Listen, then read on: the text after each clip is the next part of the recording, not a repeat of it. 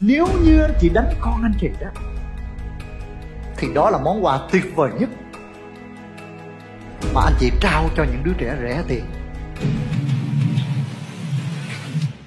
Hãy nhớ bấm vào nút đăng ký bên dưới để nhận được nhiều bài học tuyệt vời hơn nữa của kỷ lục gia thế giới Trần Quốc Phúc. cái sự yêu thương nó phải đến thẳm sâu từ bên trong của một con người. Tại sao người đó có dễ dàng ngồi xuống một cách rất tự nhiên anh chị? Tại vì nó đến từ bên trong. Anh chị hiểu mà tại sao một người có thể ôm một đứa trẻ một cách rất nhẹ nhàng là bởi vì nó đến từ bên trong? Như vậy khi anh chị về đến nhà của mình á, thì nó phải đến từ bên trong thế nào? Anh chị hãy biến căn nhà của mình trở thành thiên đường. Mọi khó khăn, mọi áp lực của anh chị hãy dục ra bên ngoài hết. Anh chị nhớ có hai cái cách ông bố. Ông bố đầu tiên á, là con, nó đang ngồi nó chơi. Mẹ nó ba về kìa con. Thế thì nó dọn hết đồ chơi, nó phóng vô bên trong, nó ngồi nó học. Mà ông bố thứ hai là con của mình, nó đang ngồi trong phòng. Nó nghe bố về kìa con. Bao nó phóng ra ngoài, nó ôm bố. Anh chị thích ông bố số 1 hay bố số 2 bố số 2 có nghĩa là anh chị về nhà mà để biết cái tâm anh chị có đủ yêu thương và trao cho con được cảm nhận hay không á. Khi anh chị bước về nhà, con anh chị nó phóng ra, nó ôm anh chị, là anh chị thắng. Mà anh chị bước vô nhà, nó thấy anh chị nó chui vô trong nhà, nó núp, là anh chị thất bại rồi đó. Là bởi vì con anh chị, nó cảm nhận anh chị quá nguy hiểm với nó anh chị không phải là cái chốn bình an để nó tìm về khi nó buồn và nó gặp khó khăn. Như vậy một người cha mẹ phải là cái người an toàn nhất đối với cuộc đời của con mình. Và tôi muốn nói anh chị thế này nè. Nếu như tất cả mọi người trên thế giới này đều phản bội con anh chị, thì người duy nhất không được phép làm điều đó là ai các anh chị biết không ạ? Là ba mẹ của nó nếu như tất cả mọi người trên thế giới này đều quay lưng với con anh chị thì người duy nhất không được phép làm điều đó là ba mẹ của đứa trẻ đó. Bao nhiêu người trong số anh chị biết cái ông Thomas Edison không ạ? Anh chỉ cần biết cái ông đó thôi chứ không cần gặp ông đâu ông chết rồi. Là cái người tạo ra cái bóng đèn dây tóc. Anh chị biết được rằng khi ông còn trẻ là một đứa trẻ rất là năng động và ông ta rất nhiều câu hỏi học hỏi dữ lắm mà giáo viên mày hỏi nhiều nhất đầu. Mày cái gì mày hỏi mày ngu gì mày hỏi gì mày? Vâng người ta quan điểm đứa trẻ này, nó không có phải là đứa trẻ bình thường. Nó bị tự kỷ, nó bị chậm tiêu, nó bị chậm phát triển, nó bị rối loạn đủ kiểu. Và đứa trẻ đó làm cho các thầy cô cảm thấy rất là bực. Và sau đó ban giám hiệu nhà trường đã ra một quyết định là cho đứa trẻ này nghỉ học. Và sau đó giáo viên, ông ban nhà trường đã viết một cái lá thư và kêu con, Thomas lại đây con mang cái bức thư này về nhà đưa cho mẹ con và con không được phép đọc bức thư này. Sau đó, Thomas Edison cầm cái bức thư đó. Dạ. Theo bạn chạy tên tên tên tên tên tên tên tên tên tên mẹ, thầy giáo nói là con đưa bức thư này cho mẹ, nhưng mà con không được phép đọc. Mẹ coi đi mẹ. Sau đó, mẹ của Thomas Edison mở bức thư ra.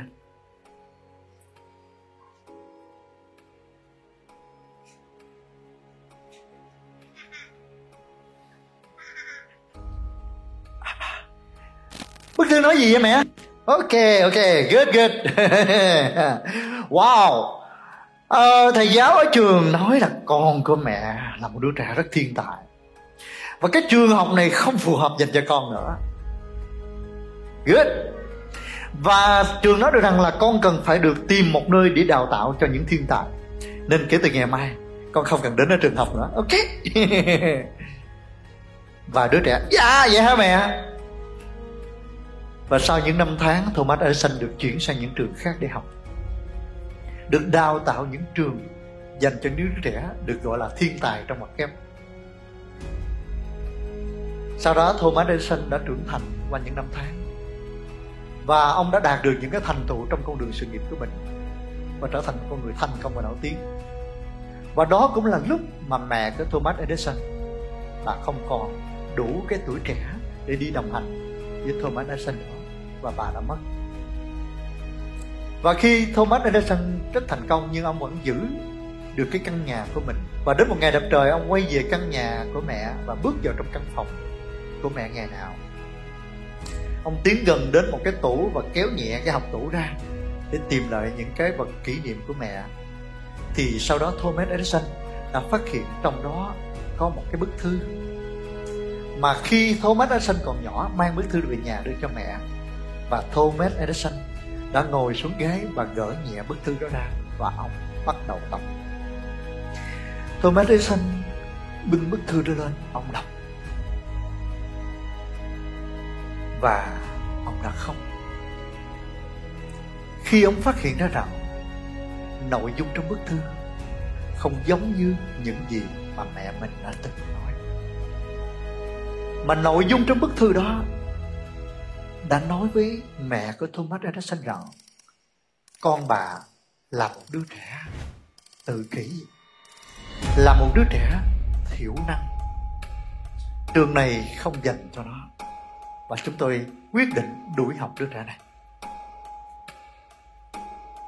Thông qua câu chuyện này, tôi muốn nói các anh chị điều gì rất nhiều đứa trẻ nó đã bị làm tổn thương bởi những người khác khi nó quay về chính ngôi nhà của mình, và nó mong rằng nó tìm được sự cổ vũ và ấm áp.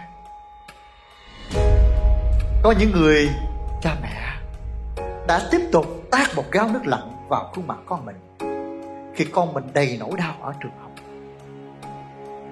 Có những đứa trẻ, nó đi vô trong lớp học, nó bị đánh.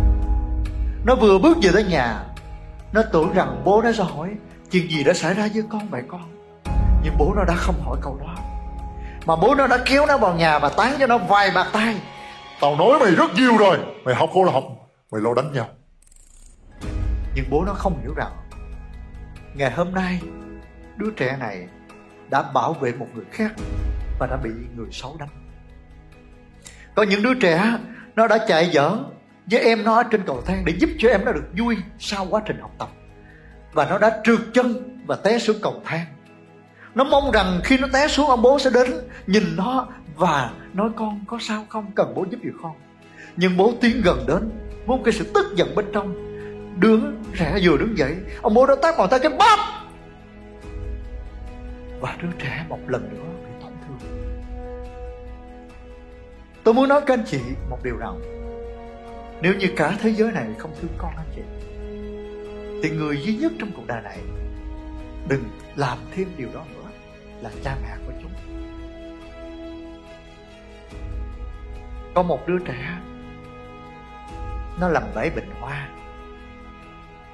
Có một ông bố đến tức quá, nên tán ra cái bàn tay.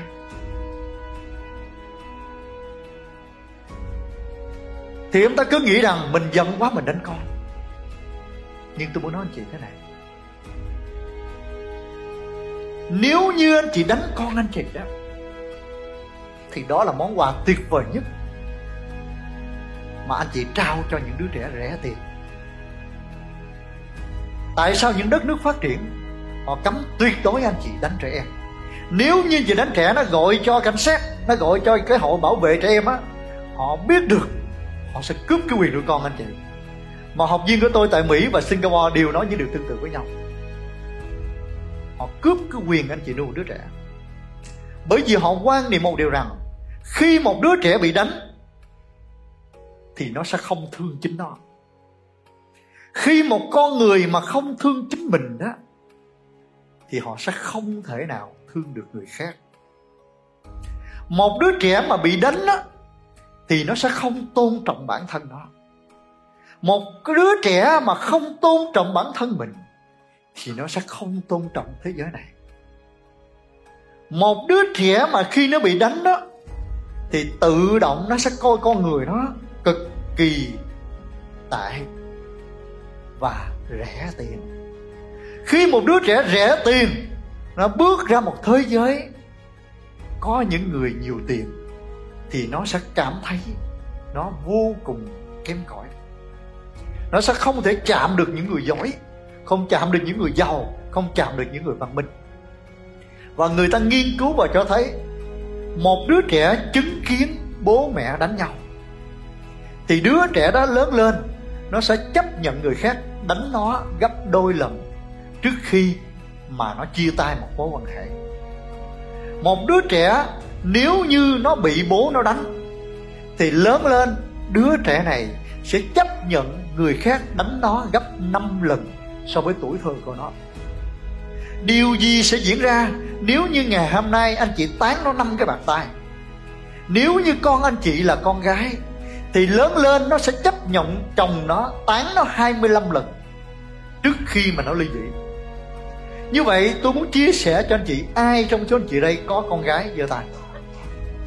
Những người nào mà có con gái, cái cách anh chị đang đối xử với đứa con gái của mình sẽ là cái cách mà nó lựa chọn một người bạn đời nó sẽ quyết định cái người bạn đời nó đến với nó là ai và đó là lý do tại sao các anh chị sẽ nhìn thấy là cái người phụ nữ ở đông mình á, bị chồng đánh, chồng chửi, chồng chê, đánh đủ kiểu nhưng không ly dị chồng được.